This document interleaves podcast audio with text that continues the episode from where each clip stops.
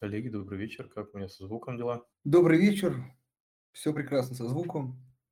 Я думаю, можно начинать. Добрый вечер, это Михаил. Как меня слышно? Да, Михаил, все хорошо слышно. Сейчас буквально минутку э, мы так сказать, расскажем для слушателей о неком регламенте нашего мероприятия. Вас представим и начнем. Хорошо? Прекрасно. Прекрасно. Да, у нас э, в том числе слушатели пока там пару минутку-две собираются, поэтому давайте мы еще раз расскажем о том, а, что если вы слушаете эту э, запись э, не в онлайне, и для тех, кто слушает сейчас, а, рекомендую вам подписаться на наш канал Газпромбанк Инвестиции, где вы найдете очень много полезной информации о фондовом рынке в целом и о конкретных различных инвестиционных инструментах в частности. Ну и много полезной там новостной информации. А, также а, приходите на наши эфиры, вот пример, например, сегодняшний эфир. А мы э, специально закрепили, если кто не обратил внимания, заголовки наши планируемые эфиры, чтобы было удобно подстроить время, особенно под эфиры, которые вам более интересные, или э, иметь возможность потом посмотреть в записи.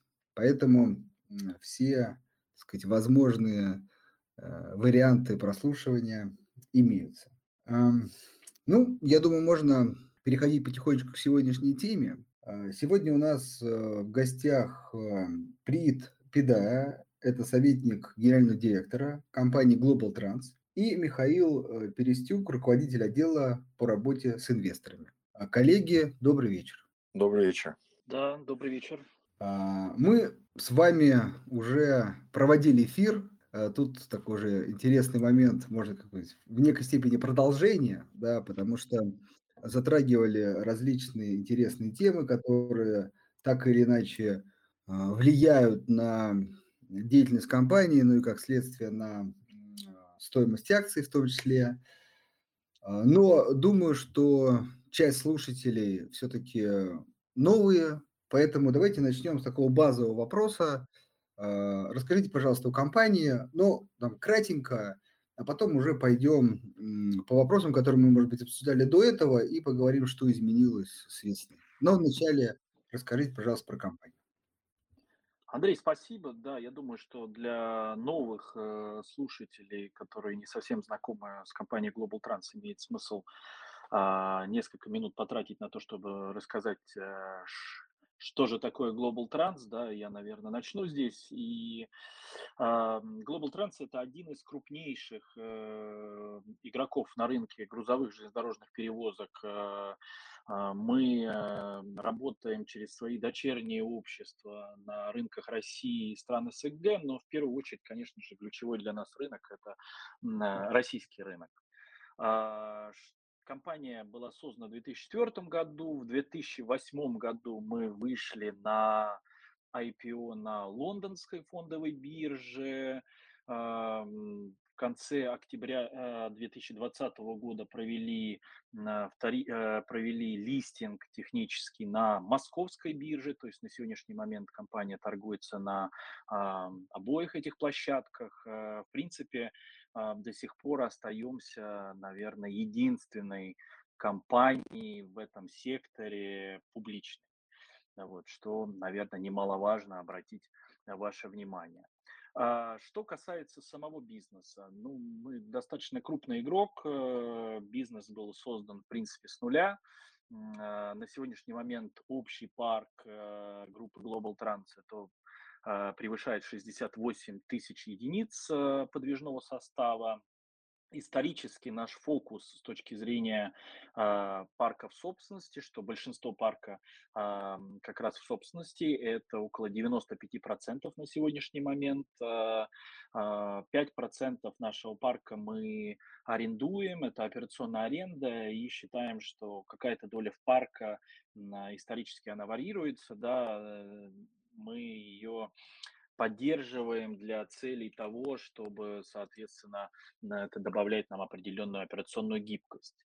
А, структура парка представлена в основном универсальными полувагонами, это около 70% нашего парка, и нефтеналивными цистернами, это оставшаяся часть около 30%.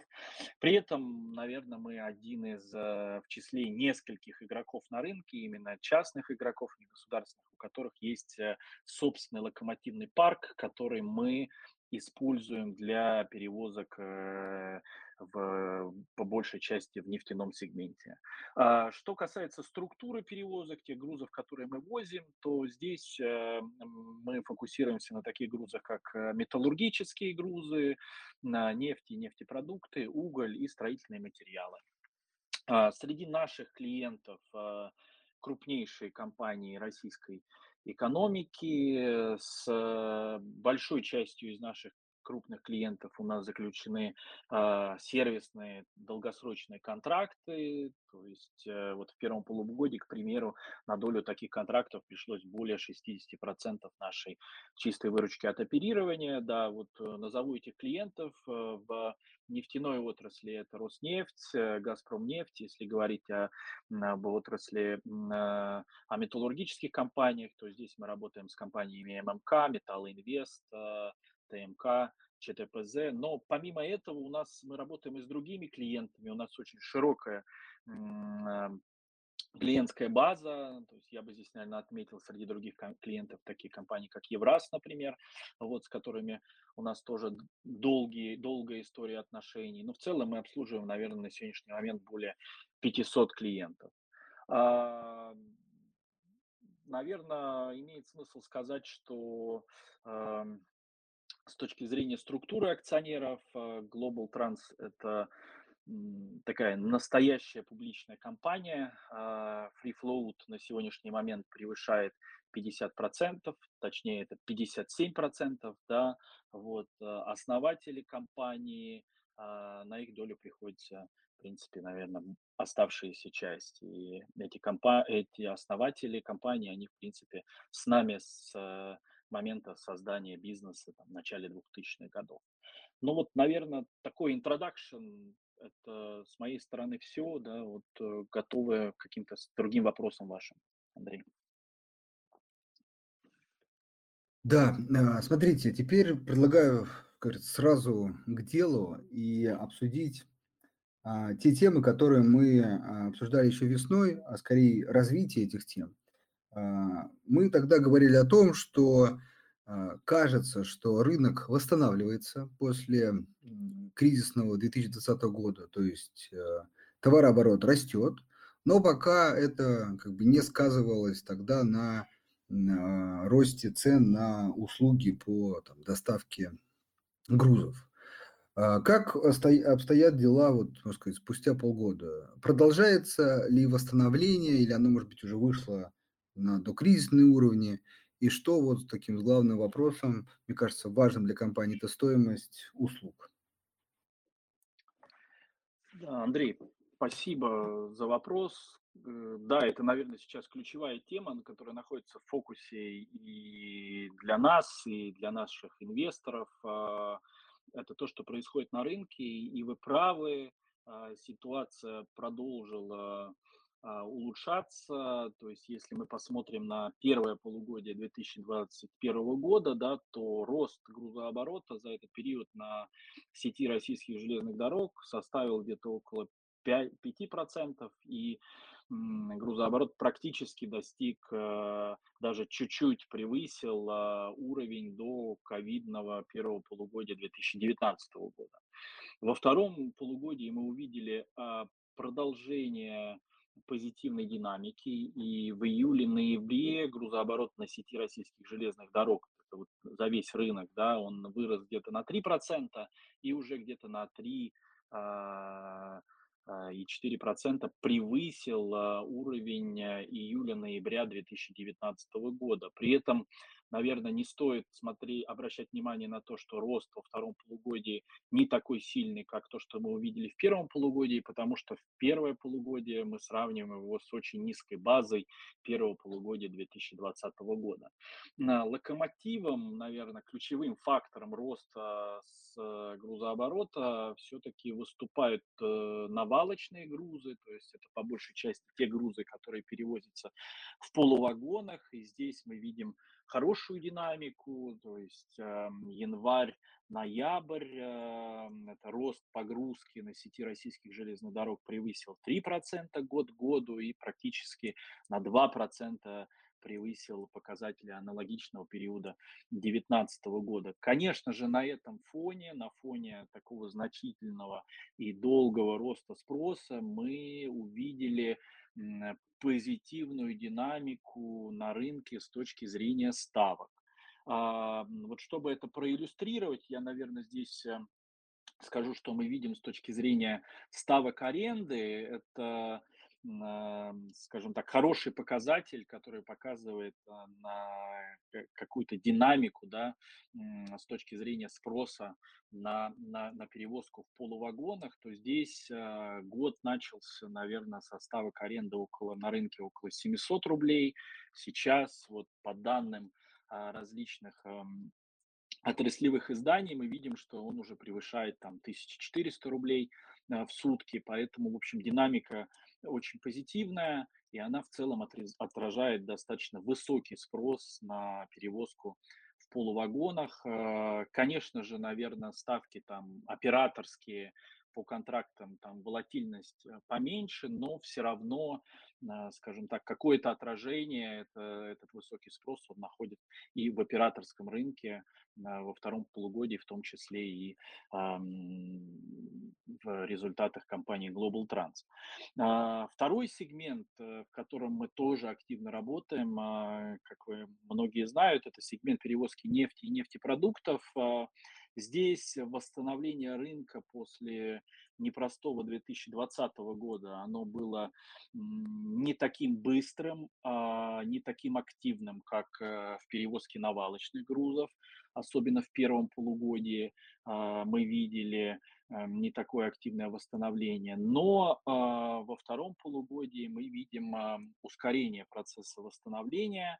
А, вот, и в целом за первые 11 месяцев 2021 года здесь рост погрузки в этом сегменте на рынке достиг 4%, но все еще там процентов на 6, наверное, ниже, чем а, доковидные уровни 2019 года. Просто чтобы проиллюстрировать, наверное, улучшение ситуации со спросом во втором полугодии, да, скажу, что во втором полугодии а, прирост погрузки составил на рынке где-то более 9% год к году и где-то в любом случае еще пока на 5% ниже, чем аналогичный период 2019 года. Поэтому здесь, наверное, с точки зрения дальнейшего восстановления есть еще определенный потенциал. А, если говорить о ценообразовании, о ставках в этом сегменте, то, в общем-то, благоприятная ситуация, она в этом сегменте, она продолжает присутствовать, то есть здесь ставки достаточно стабильные, особенно операторские, да, несмотря там на падение в 2020 году спроса, а вот даже вот последние месяцы мы видим и какую-то активизацию ставок аренды, они, есть позитивная динамика. А вот, э, наверное, вот по рынку такое у нас, такое видение текущее. Хорошо. Э, соответственно, ну, мне кажется, логично такой следующий вопрос. А вы опубликовали отчетность уже ну, официальную за первое полугодие, где ну, выручка немного меньше, чем за первое полугодие 2020 года. Ну и, соответственно, чистая прибыль тоже меньше. А можно ли ожидать понятно, без цифр, без каких-то точных прогнозов, но вот исходя из того, что вы сказали, что второе полугодие будет лучше, чем первое.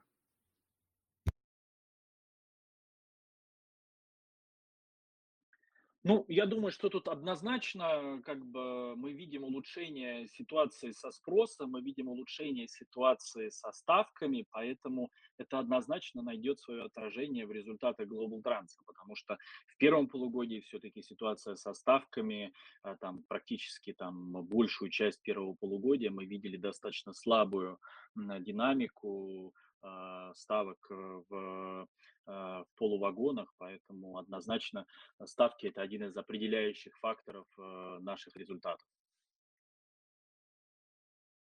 Хорошо.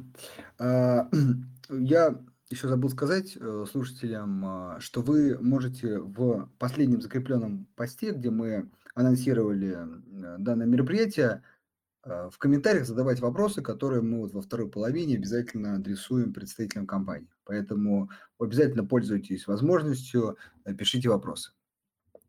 Так, пока продолжаем э, с нашими вопросами. А, скажите, пожалуйста, с учетом, а, ну, опять же, если ничего не поменялось тут, подтвердите, ну, как бы отсутствие какой-то такой активной инвестиционной программы, вы достаточно ну, стабильно по крайней мере, платили дивиденды. Вот в этом плане, в плане дивидендной политики, э, что-нибудь поменялось или а, пока осталось все так же? И если так же, то, опять же, для, возможно, новых слушателей, озвучьте, пожалуйста, какова текущая ваша дивидендная политика. Я, может быть, попрошу своего коллегу Прита прокомментировать здесь этот вопрос. Да, коллеги, добрый вечер. Да. Эм, может быть, начинаем там чуть по с общих, тогда, как Михаил рассказывал, что у нас очень хороший, большой, ну, современный парк, да, который мы умеем очень эффективно управлять, да, что у нас э, один из самых низких, если не самый низкий коэффициент порожного пробега э, в отрасли, и порожный пробег в этом отрасли, он ключевой показатель, он ключевой ключевая статья расходов. У нас на порожный пробег уходит где-то больше на половину наших денежных э, рас, э, кэшевых расходов. Да. И на этом базе тогда у нас тоже есть портфель очень хороших долгосрочных клиентов. Мы имеем некие стабильно хорошую логистику, как, и в результате имеем хороший, сильный денежный поток. И прелесть нашей отрасли в том, что у нас э, активы очень с э, долгим сроком жизни, да, что полвагон служит там 22 года э, стандартного образца и цистерна э, 32 года. Это значит, что мы можем э, инвестировать, мы имеем хороший денежный поток, э, и мы можем очень правильно таймить наши инвестиции в, это, в эти циклы, где вагон стоит меньше, да, и можем не инвестировать э, в расширение в ситуации, где, когда рынок э, э, слабый. И, и почему это важно? Это важно, что это нам даст некий больше возможность иметь стабильные дивиденды, поскольку часть там, условно, там, ухудшения рынка мы можем амортизировать э, с, с тем, что мы не инвестируем в расширение, да. Раз активы там в среднем станут, может быть, год или два в среднем старше, это никак не влияет на, на, на наши выручки и, и на, на наши, условно, там, финансовые результаты. Вот это как, как у нас образуется денежный поток. Да. По поводу, как мы его распределим, денежный поток, у нас э, есть э, базовая философия, что мы не должны держать э, кэш на счетах у компании. Если у нас нет возможности его прибыльно инвестировать, мы распределяем свободный денежный поток. Да. Если вы смотрите на историю компании за последние там, 3-4 лет, ну, вы видите, что так и примерно получилось. Мы в среднем распределили, распределили больше, чем 100% нашего денежного потока.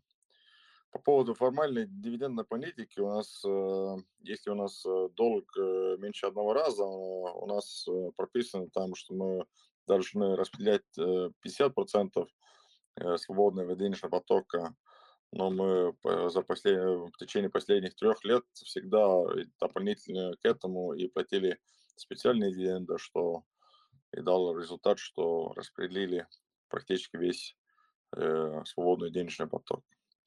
В этом подходе нам кажется он хорошим и четким. Мы ничего менять не, не хотим и продолжаем с этим, как, как, и, как и сделали последние три года. И по дивидендам важно понять, что мы в начале года посмотрели на отрасль и на восстановление более консервативно, э, дали прогноз дивидендов на, э, за первое полугодие 3 э, миллиарда рублей, в итоге выплатили 4, значит, значительно больше. И видя там восстановление рынка, мы дали некий таргет дивидендных выплат за второе полугодие 2021 года 5 миллиардов рублей. Да. И, в принципе, сейчас нам кажется, что все э, бизнес хорошо, и мы не видим никаких причин, почему эта цифра должна меняться. Что, в принципе, и выплата дивиденда у нас э, весной, да, 2022 года. Хорошо, спасибо. А, тогда идем а, к следующему вопросу. А, давайте немножко поговорим об отрасли. Да. А, можете рассказать вообще, как в целом устроен рынок перевозок, как он работает, какова роль РЖД? И а, такой важный вопрос, который интересует инвесторов, насколько ну, компании ограничены или не ограничены в там, повышении, в снижении ставок на перевозки? Вообще э, регулируем ли этот рынок? А, да, а, очень интересный вопрос. А, давайте я начну. Что касается сегмента грузовых железнодорожных перевозок, то, в принципе, реформа этого сегмента, либерализация, привлечение частных инвестиций началось в начале 2000-х годов, и мы, как я думаю, и большинство участников рынка оцениваем а, реформу и ее итоги как э, очень позитивные, потому что парк э, грузовых вагонов был полностью обновлен. Сейчас один из самых, наверное, молодых парков в мире, вполне возможно, да, а, и он существенно вырос, и это, это очень важные факторы, потому что в начале 2000-х, когда реформа только начиналась, принципе, ситуация и рынок э, страдал от э, нехватки вагонов, от того, что они были старыми. И, в общем, это была одна из ключевых проблем, которую, в принципе, реформа а, успешно решила. А, в чем был ее смысл? А, и то, что мы видим сейчас, а, то, что было заложено еще в начале 2000-х годов, что компания «Российские железные дороги», она остается основным собственником или единственным собственником инфраструктуры, а, а также предоставляет услуги локомотивной тяги.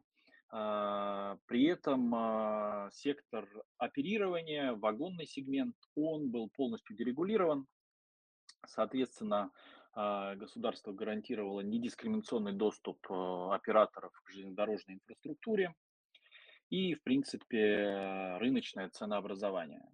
Вот. На сегодняшний момент, э, наверное, общий парк на сети превышает, российских железных дорог превышает 1,2 миллиона единиц подвижного состава. А, наверное, практически весь коммерческий парк, он находится а, в руках частных игроков, а, за исключением а, парка федеральной грузовой компании, которая а, принадлежит российским железным дорогам, но при этом работает в рамках того же регулирования, что и а, остальные участники рынка. В принципе, отвечая на ваш вопрос, э, есть ли какое-то регулирование по ставкам операторов, нет, регулирования нет. Этот э, сегмент э, и ценообразование в нем, в принципе, полностью двигается в соответствии с рынком. То есть спрос и предложение определяет ситуацию со ставками, поэтому на протяжении всего периода существования этого рынка мы видели как и рост ставок, так и их снижение, и какую-то стабилизацию, что, в общем-то, было вызвано именно рыночными факторами. То есть спрос здесь определяет ситуацию со ставками. При этом, наверное, нашим слушателям было бы важно рассказать о том, что а, есть еще инфраструктурная и локомотивная составляющая тарифа, которая регулируется. И это тот компонент, который наши клиенты в случае груженного, тарифа, груженного рейса оплачивают напрямую российским железным дорогам, либо оплачивают, например, нам, и мы оплачиваем это российским железным дорогам, то есть мы это рассматриваем для себя как такой сквозной платеж.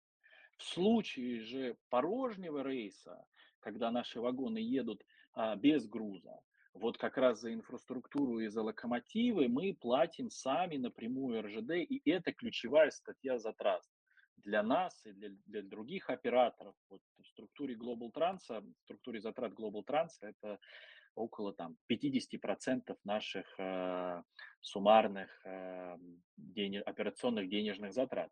Поэтому для нас очень важно именно фокусироваться на операционной эффективности, а именно на снижении коэффициента порожнего пробега. Я бы сказал, что мы здесь одни из э, лидеров отрасли с точки зрения именно коэффициента порожнего пробега в полувагонах. А, он у нас а, а, в первом полугодии был там на уровне 45%, если не, не изменяет память. И это, в общем, достаточно хороший показатель для 46, а, да, прошу прощения, хороший показатель для отрасли, вот, а, поэтому, и это, наверное, основной операционный фокус для нас.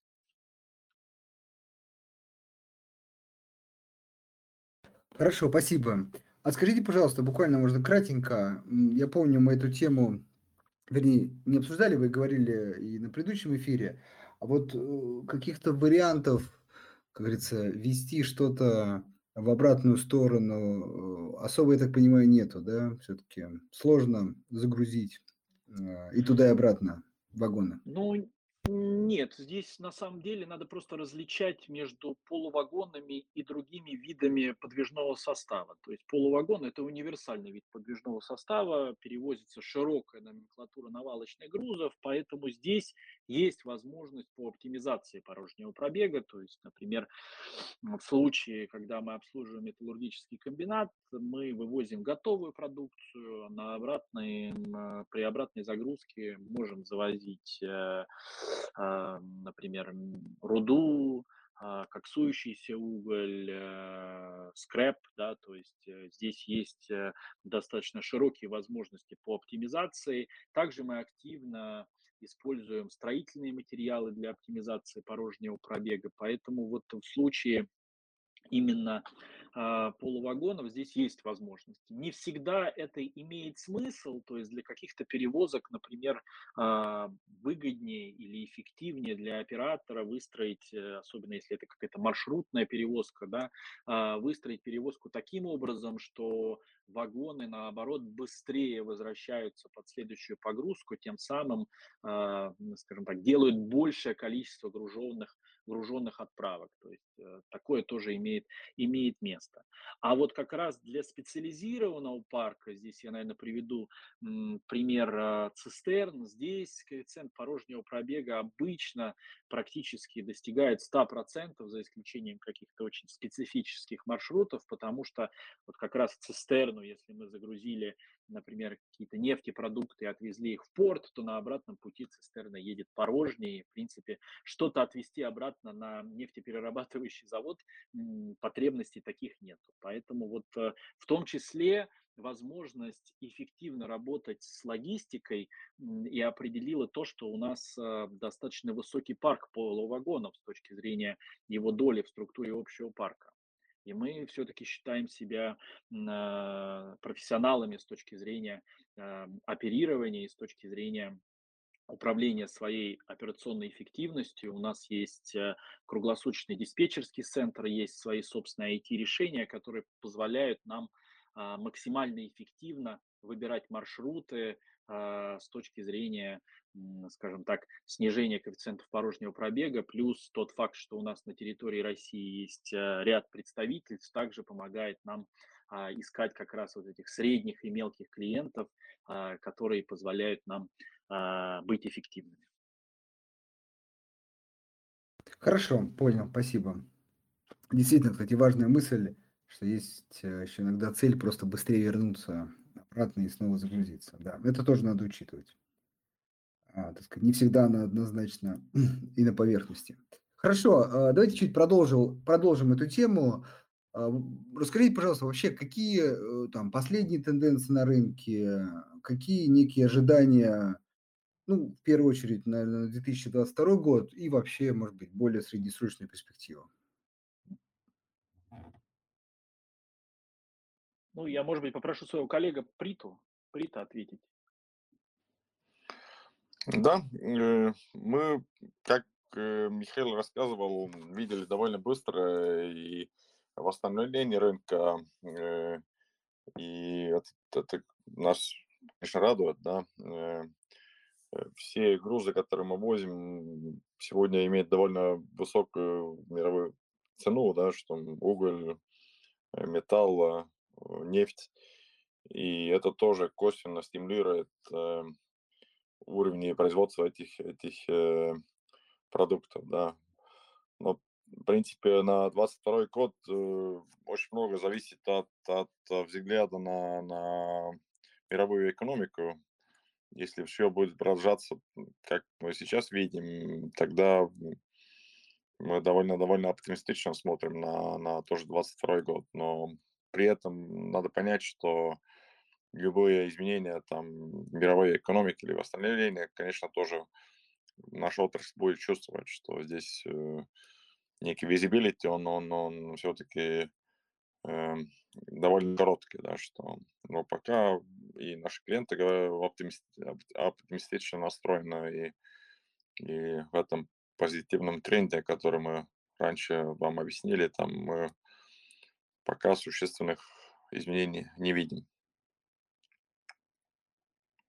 И что важно в этом контексте тоже добавить, это программа расширения дальневосточного полигона, да, что Э, в принципе, спрос э, в странах Юго-Восточной Азии и Китая очень сильный, и э, пропускные мощности не, недостаточно для, для перевозки там всех грузов, которые могли бы быть транспортированы в эти, эти три страны, да, что и из-за этого тоже очень важна госпрограмма, которую РЖД сейчас э, э, строит, это расширение э, пропускных э, мощностей. Здесь не будет ничего там многомерного, это программа на следующие там 3-4 года, но мы видим, что стройки ведутся и дополнительные э, мощности будут скоро введены, что что, в принципе, позитивно очень влияет на весь отрасль. Но это такая постепенная программа, которая поддерживает рост отрасли в течение следующих пару лет.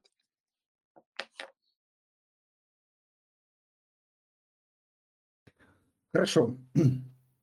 Тогда, я думаю, мы можем а, потихонечку переходить к вопросам у слушателей. Может быть, у Дим, Дим, у тебя есть какой-то дополнительный вопрос? Нет, я думаю, что действительно можно перейти к вопросам наших слушателей. Так, э, ну вот такой интересный вопрос. Э, кстати, может быть, уже он исправлен, но все-таки по поводу э, публикации отчетности на русском языке. Действительно, а, по крайней мере, то, что вот я смотрел, все на английском. Есть ли а, такие, такие цели? Да, спасибо за вопрос. Э, на самом деле, я здесь, наверное, обратил бы внимание наших слушателей на то, что компания Global Trans раскрывает достаточно большой объем информации на русском языке. То есть э, с момента появления листинга на московской бирже у нас есть э, раздел а, на сайте полностью переведенный на русский язык, а именно по большей части это вся информация англоязычная была переведена на русский язык, то есть здесь можно подчеркнуть очень много информации. А что касается отчетности, то а, мы публикуем на русском языке а, полный перевод всех наших презентаций, а, в том числе и презентации результатов. На русском языке публикуется короткая версия пресс-релиза результатов, вот, с ключевыми цифрами. Конечно же, наверное, тем, кому было бы интересно посмотреть более детальное там описание изменений по широкому перечню а показателей для этого необходимо будет посмотреть, конечно же, английскую версию, которая а, несколько больше. А, вот э, весь новостной поток мы стараемся тоже переводить на русский язык. А, что касается самой отчетности, да, то здесь, наверное, пока планов переводить отчетность у нас нет, по той причине, что мы, в принципе, для инвесторов всю ключевые вещи из отчетности раскрываем в своих русскоязычных э, презентациях. Вот. А что касается годового отчета, да, на сегодняшний момент годовой отчет это, масштабный документ, он у нас публикуется на английском языке, но я думаю, что по итогам а, как раз 2021 года годовой отчет, который у нас а, будет опубликован там в апреле-мае, мы постараемся какие-то ключевые вещи сделать э, перевод на русском языке, чтобы это было доступно для наших русскоязычных инвесторов.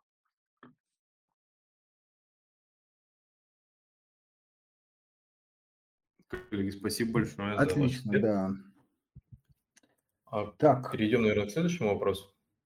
Да, а, только вот единственное, что, Руслан, ну, я немножко отвечу, мы поговорили про перспективы, а, наверное, тут не всегда коллеги могут э, точно называть цифры, а, которые там планируются по выручке, там, по, по прибыли и беде, поэтому давайте все-таки этот вопрос пропустим, но в плане того, что уже озвучили, скажем, ориентиры, да, действительно цены растут на перевозку и немного растет количество грузов. Отсюда можно а, ну, рассчитать прогнозные показатели. А, далее следующий вопрос. Эм, вы уже говорили про дивидендную политику, но все-таки вопрос точечный. Э, может быть, он уже не актуален, но все-таки. Подскажите, пожалуйста, озвученная сумма годовых дивидендов является финальной или возможны изменения в сторону повышения и выплаты спецдивидендов в соответствии с улучшающейся конъюнктурой. Ну и, наверное, имеется в виду в 2021 году, может быть, какие-то дополнительные дивиденды. Вы знаете, мы совсем недавно, в начале декабря, как раз э, подтвердили эту сумму 5 миллиардов рублей, то есть ту цель, которую мы себе поставили на второе полугодие 2021 года, это 5 миллиардов рублей, на 25% превышает промежуточные дивиденды, которые мы выплатили за первое полугодие. Да, вот э, на сегодняшний момент это наш официальный подтвержденный ориентир. Вот, соответственно, вот, наверное, такой ответ на этот вопрос мы, мы дадим. Что касается дивидендов за 2022 год, то здесь, наверное, сейчас еще достаточно рано говорить о каких-то ориентирах, да, все будет зависеть от того, что мы будем видеть на рынке, какая будет ситуация со спросом, с предложением и так далее. Поэтому вот э, то, на что инвесторы могут рассчитывать, это наш официальный ориентир по итогам э, второго полугодия 2021 года, который был, еще раз повторюсь, недавно компанией подтвержден. Хорошо. А, тогда следующий вопрос. Мне кажется, я точно не помню, но мне кажется, Михаил, так сказать, периодически заходит к нам и а, под разным соусом, чуть просто отвлечемся, извиняюсь, спрашивает нас про маржинальную торговлю. Давай я, наверное, прокомментирую, если ты не против. Давай. Ну, Михаил очень правильно замечает, да, что моя позиция, что ко всему на фондовом рынке надо относиться с личной ответственностью. Да, то есть если я против таких формальных ограничений, я это не один раз говорил, но при этом я считаю, что люди, которые выбирают путь инвестиций, да, должны при этом для себя понимать, что это в том числе определенный требуется личностное усилие для того, чтобы в этом хорошо разобраться. Именно в таком как бы, варианте деньги будут находиться в максимальной безопасности, да, и максимально эффективно будут размещены. И у меня такой же подход, собственно, к компании, которой я управляю, да, а, и в частности к продукту маржинальная торговля. Это сложный многокомпонентный продукт, он затрагивает там очень большое количество внутренних брокерских систем. И я как бы сознательно очень, так сказать, требовательно к нему отношусь. Прежде чем мы его выведем на рынок, да, мы над ним очень аккуратно поработаем, потому что помимо того, что этот продукт увеличивает риски розничных клиентов, он еще в себе там, а, таит определенное количество инфраструктурных а, изменений и потенциальных рисков. Но я там ни на кого не буду ссылаться, но я думаю, что многие из вас, кто на фондовом рынке давно, видели, как, как бывает, да, и с, с рынком, и с отработкой маржин-колов, и со всеми этими вещами, когда речь касается маржинальной торговли и рисков. Поэтому мы его, мы над ним работаем, мы его выведем, я думаю, в начале следующего года, да, то есть в первом квартале у нас такой план, вот, но мы его точно не не выведем на рынок, пока мы не будем уверены, что он отрабатывает корректно во всех там аспектах нашей работы, и только в этих условиях мы будем этот продукт а, предлагать нашим клиентам к использованию.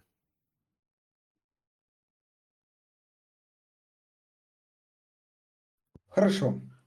А, я думаю, э, просто чуть можно кратче, да, и сформулировать. Просто сложный продукт. Мы действительно над ним работаем, и скоро он появится. Просто Михаил, э, Коль, вы с нами, просто чуть-чуть больше терпения. Окей, э, идем дальше. Михаил задает вопрос.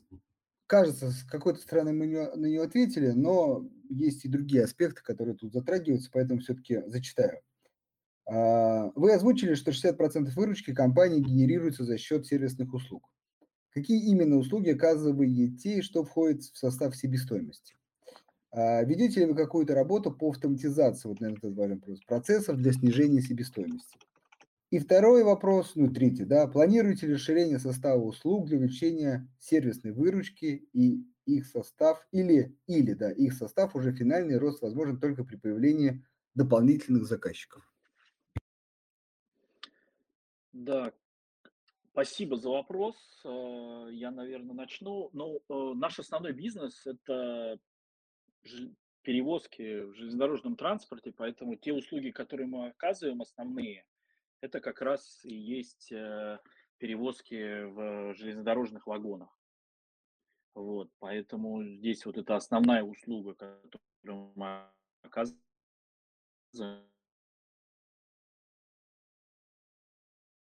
и так далее, то, как я недавно заметил, да, вот а, основная история здесь лежит в плоскости операционной эффективности, а именно управления порожними пробегами. То есть вот здесь как раз есть определенное IT-решение и круглосуточный диспетчерский центр, который у нас есть, которые нам позволяют работать э, с нашей операционной эффективностью. Вот. Э, что касается расширения парка и расширения там,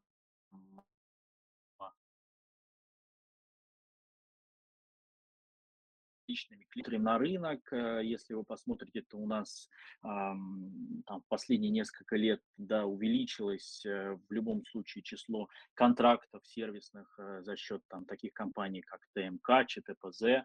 Вот, поэтому да, это такой процесс двухсторонний. Если мы видим увеличение спроса на наши услуги, мы либо увеличиваем парк, покупаем новый парк, либо арендуем а, дополнительный парк необходимый. Поэтому мы всегда держит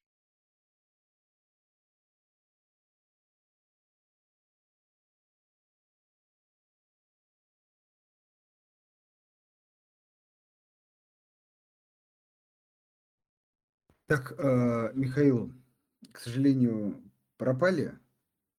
А, давайте тогда я пока перейду к следующему я вопросу. Добавлю тогда, что... Да, если можно. Да, что угу.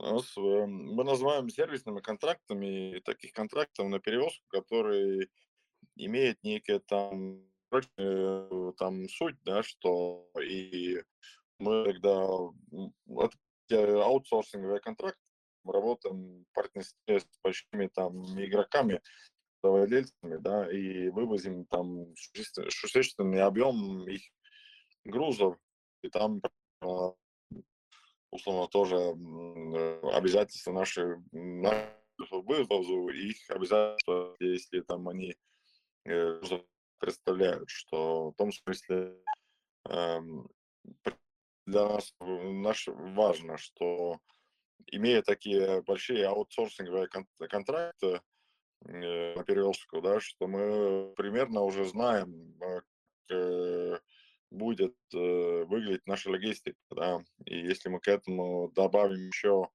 э, спотовые объемы, у нас получается довольно хороший нет по логистике, и это тоже ключевые э, там ну, сильно влияют на нашу способность эффективно управлять порожними пробегами. И как мы сказали в начале, что это самая значительная там статья наших денежных расходов.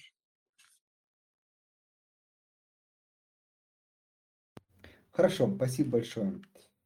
А, переходим к следующему вопросу.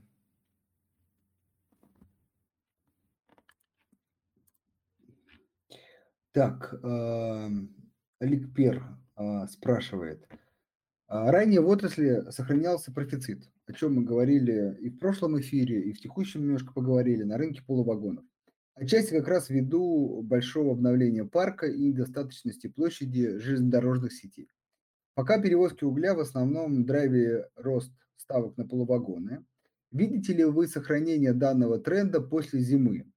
Ну, тренда именно на рост ставок, высоких ставок. Или же профицит все-таки сохранится? Ну, скорее тут вопрос, насколько есть у вас, скажем так, взгляд на а, так сказать, более долгосрочный экспорт угля в данном случае. И следующий вопрос, и смежный вопрос. Видите ли вы расширение железнодорожных путей в дальневосточной зоне как фактор именно роста в отрасли, а не только налаживание спроса и предложения на рынке полувагонов?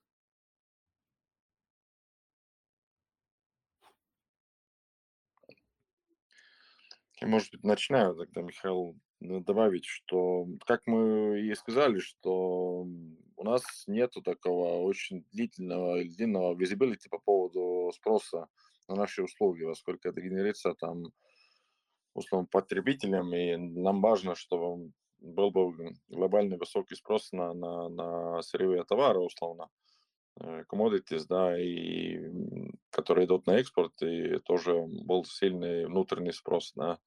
Но здесь делать как это очень длительное э, прогнозу практически ну, очень сложно. И, но то, что, как мы сказали в начале звонка, что пока даже наши клиенты, там, грузовые они, они оптимистично настроены по поводу 2022 года, и у них всех там э, довольно сильные портфели заказов, и, и никакого там опасения мы от них не слышим. Да. Это вопрос по поводу перспектив на 22 год.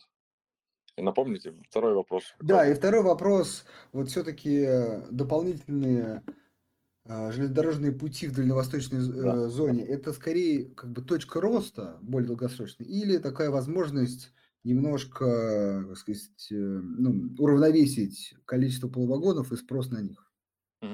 Спасибо, спасибо. Ну, это однозначно точка роста, да, э, не только, только для нас, а для всех участников э, рынка. Это, в принципе, значит, что если есть спрос в этом направлении, можно произвести и перевести больше грузов, и бенефициаром будут э, и РЖД, и все операторы, да.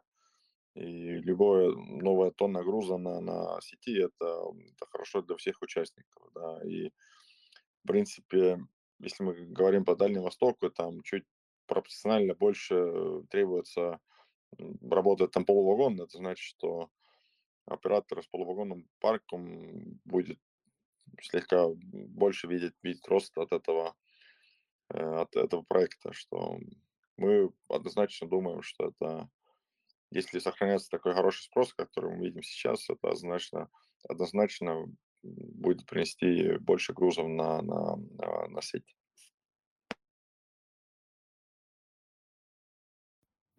Хорошо. А, так, э, идем дальше. Каждый год РЖД индексирует э, тарифы. Э, в следующем году индексация планируется на уровне 6,8. А, значит ли, что доходы, ну тут наверное, не выручку, да, выручка наверное, от этого не зависит, что доходы так сказать, всегда можно уменьшать на эту величину? Или все-таки, ну, я, конечно, мне кажется, ответ очевиден, но все-таки кажется, ну, в любом случае, можете ли вы как-то перекладывать, да, на, скажем так, потребителя, на клиента рост вот, тарифов РЖД?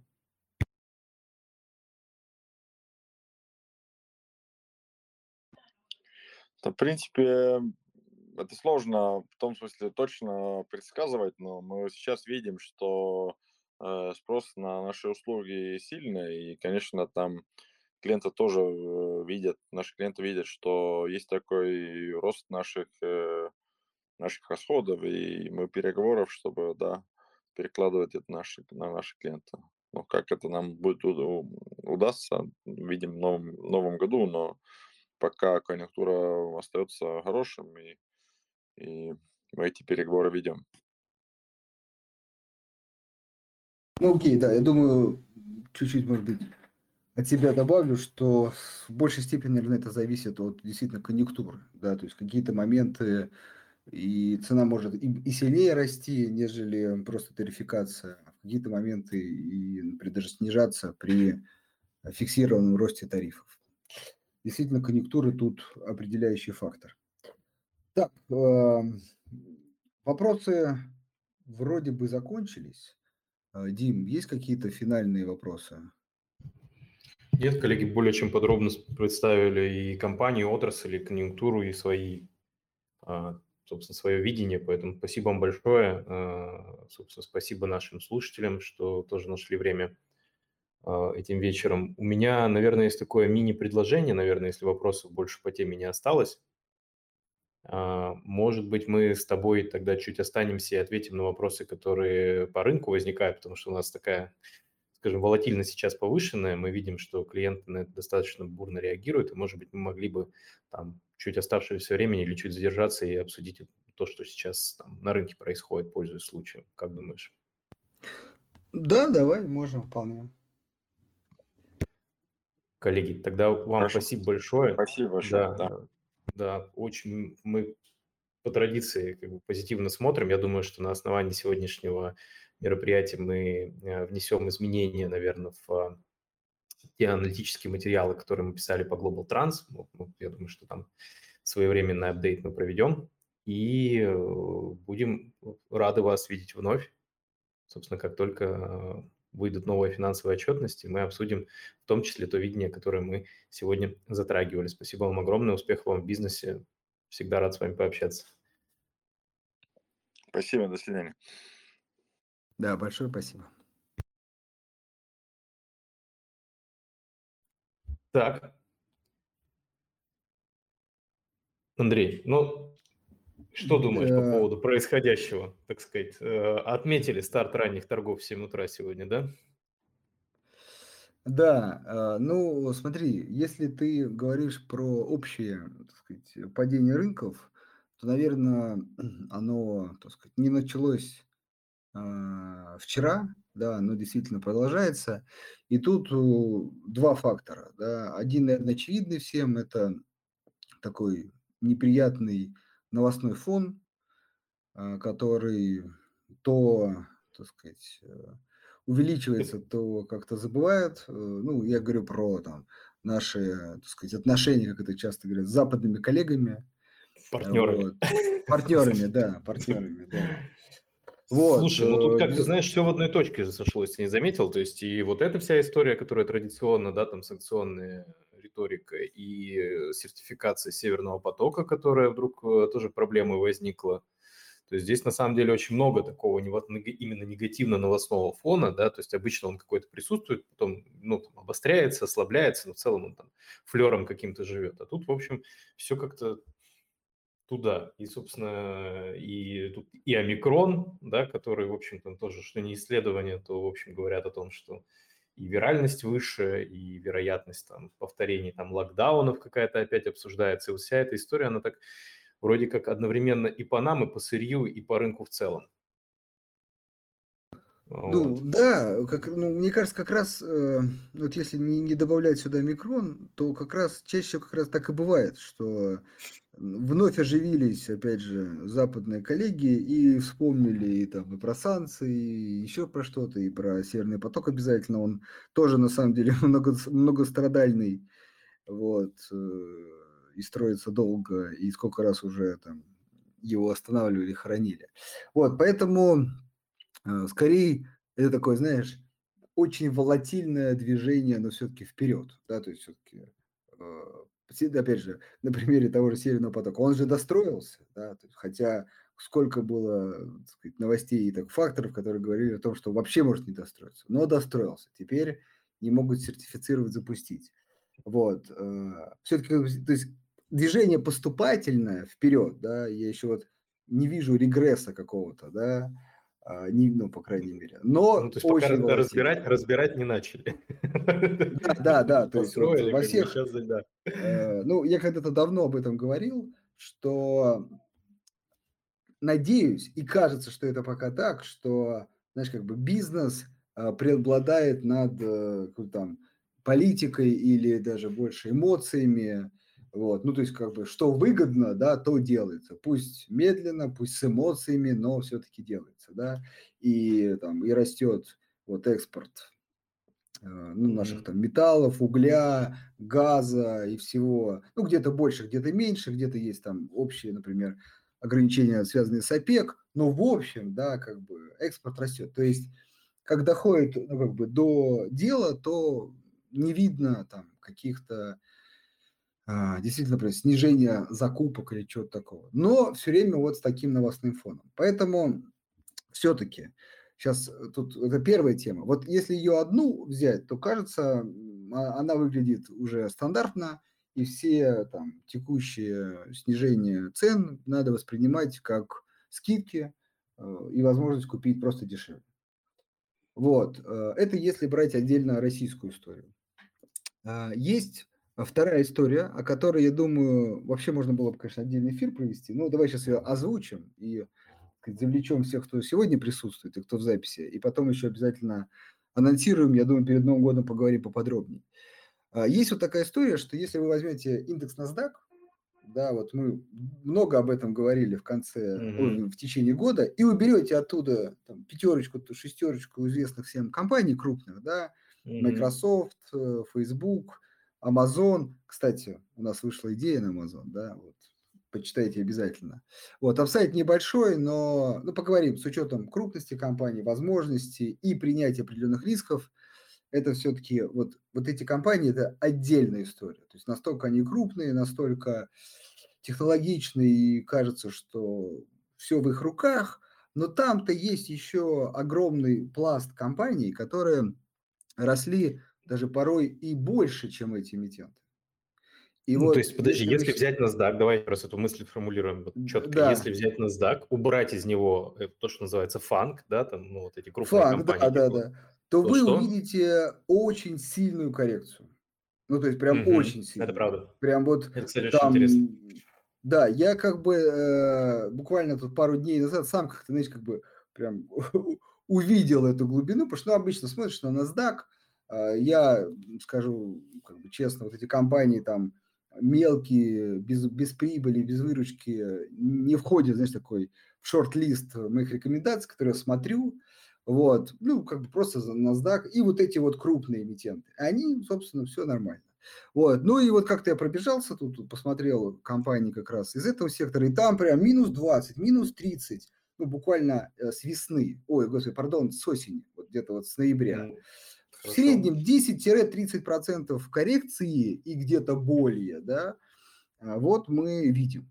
Собственно, а, к чему это? К тому, что а, ну, как бы важно, тут нет какого-то начала там коррекции, которую как раз в общем все ждут. Скорее, это та история, о которой мы давно говорили, что происходит некое, может быть, отрезвление или перекладка из компаний Э, с огромными мультипликаторами, но без прибыли и только с амбициями, в э, компании стоимости, в компании, которые генерят э, там, стабильный денежный поток, имеют чистую прибыль, платят дивиденды.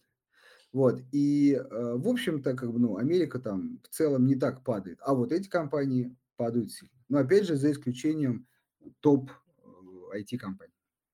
Да, вот. это, знаешь, у нас тоже сейчас получилось mm-hmm. сегодня мероприятие такое, как, знаешь, как после фильмов титры просмотрел, а там еще кусочек фильма. Вот, да, да, да. Бонус кто ушел, тех, кто, кто, ушел, бы, кто, кто, да, кто не торопится. Кто ушел в середине. Слушай, вот, ну вот поэтому... по поводу, кстати, российского рынка, да, да, возвращаясь к этой теме, э, извини, что я опять перебил тебя в очередной раз. А, я смотрю за месяц динамику, да, ну, тоже такое, знаешь, то есть все равно, даже если ты берешь там не события последних недель, просто вот срез месяца, смотри, а, Сбер минус 20, Тиньков минус 20, Яндекс минус 20, АФК-система, угадай правильно, минус 20, вот, Озон туда же, ну, то есть есть как бы компании, да, в среднем от 10, грубо говоря, до 20 процентов, там кто-то чуть лучше, кто-то чуть хуже, но в целом тоже коррекция такая, не, не маленькая. Единственное, кто смотрится хорошо, как бы Газпром нефть, дай бог здоровья, как бы плюс 2% за месяц прибавила Татнефть, прифы, причем, ну, понятно. А, неплохо смотрится производитель удобрения Акрон, Фосагро, ну и, как ни странно, там пик тоже, ну, флэт, но он до этого там достаточно тоже корректировался. То есть в целом давай на эту тему там отдельный эфир сделаем, да, и поговорим про то, что, как бы, вот, знаешь, там, что считать скидками, а что уже считать, там, условно, там, некоторые тенденции, да, вот, и где провести разницу, действительно поговорим про неоднородность роста американского рынка. Ну, вот, это тоже тема, которую я там да, тоже под, подзаметил некоторое время назад, тоже хотелось это обсудить. Да, это я бы кратенько сейчас озву, озвучу как бы, мнение. Я думаю, все-таки стоит на нем поподробнее остановиться, чтобы сказать, не по, сейчас не, не коротенько. А, ну, первое, во-первых, все компании, которые ты озвучил, они и росли неплохо. Тут, тут тоже очень важно. Опять же, возьмем вот коллегам сказать, э, еще раз привет, который мы обсуждали, Global Trans, я смотрю, ну, есть какая-то коррекция, но, так сказать, глобально незначимо. Это исключительно, да, дивидендная бумага, чуть там хорошая новость, чуть плохая, в общем, плюс-минус на том же месте. То есть то, что не росло, да, или как бы вот опять компании стоимости дивидендов, скорее всего, они, сейчас за все не скажу, ну, как бы на тех же уровнях. Вот. Э, история идет в первую очередь, ну, некая фиксация прибыли, это еще, кстати, мы в своих тоже ежемесячных обзорах отмечаем, что надо понимать, что в мире есть нормальная тенденция по фиксации прибыли под Новый год. И особенно, да, в компаниях, которые э, ну, какой-то там апсайт э, за год показали, и, ну, еще на фоне новостей, слухов. То есть вполне может быть как бы фиксация прибыли, которая, собственно, ну, обычно заканчивается ровно там в декабре и, нач... ну, как бы, и теряет свою актуальность в следующем году.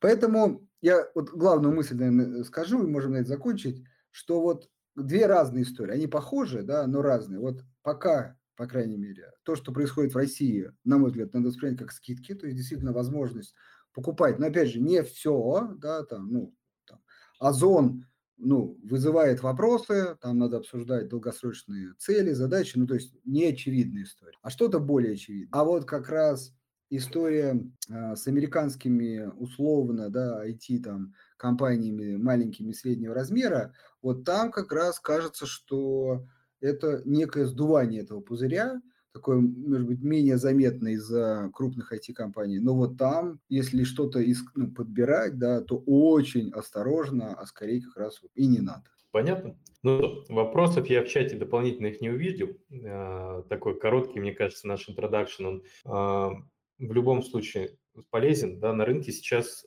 и на американском, и на нашем большая такая спекулятивная компонента по понятным причинам, да, и с точки зрения там количественного смягчения. Поэтому я всех призываю к этой волатильности быть морально готовыми. Просто там какое-то время такое достаточно продолжительное рынок приучал нас к тому, что он всегда там, ровненько, ровненькими темпами растет, но это совершенно не так. Да? Надо всегда помнить, что волатильность на рынке она была, она есть, она, она сейчас реализуется, и в этом смысле мы с вами всегда, как люди, которые исповедуют такой долгосрочный консервативный подход к инвестициям, должны на это смотреть спокойно, потому что, как я говорю, бизнес, который стоит за ценой этих бумаг, да, вот на него надо обращать в первую очередь внимание. Пока у бизнеса все выглядит очень-очень неплохо, поэтому тут по отдельным компаниям, по отдельным бизнесам мы приглашаем, мы с ними общаемся, мы видим, что несмотря на ту волатильность, которая на рынке может происходить, там, компании дела в целом идут хорошо, и это самое главное, цена а, к этому придет. Вот, на этом, наверное, будем завершать, да, Андрей? Да, я думаю, эту тему мы еще затронем. Отдельным эфиром сделаем. Да, отдельным эфиром, там, без гостей, как раз поговорим, обсудим и подробно там с именами разберемся. А когда мы это сделаем? Не знаешь, не помнишь по нашему плотному календарю?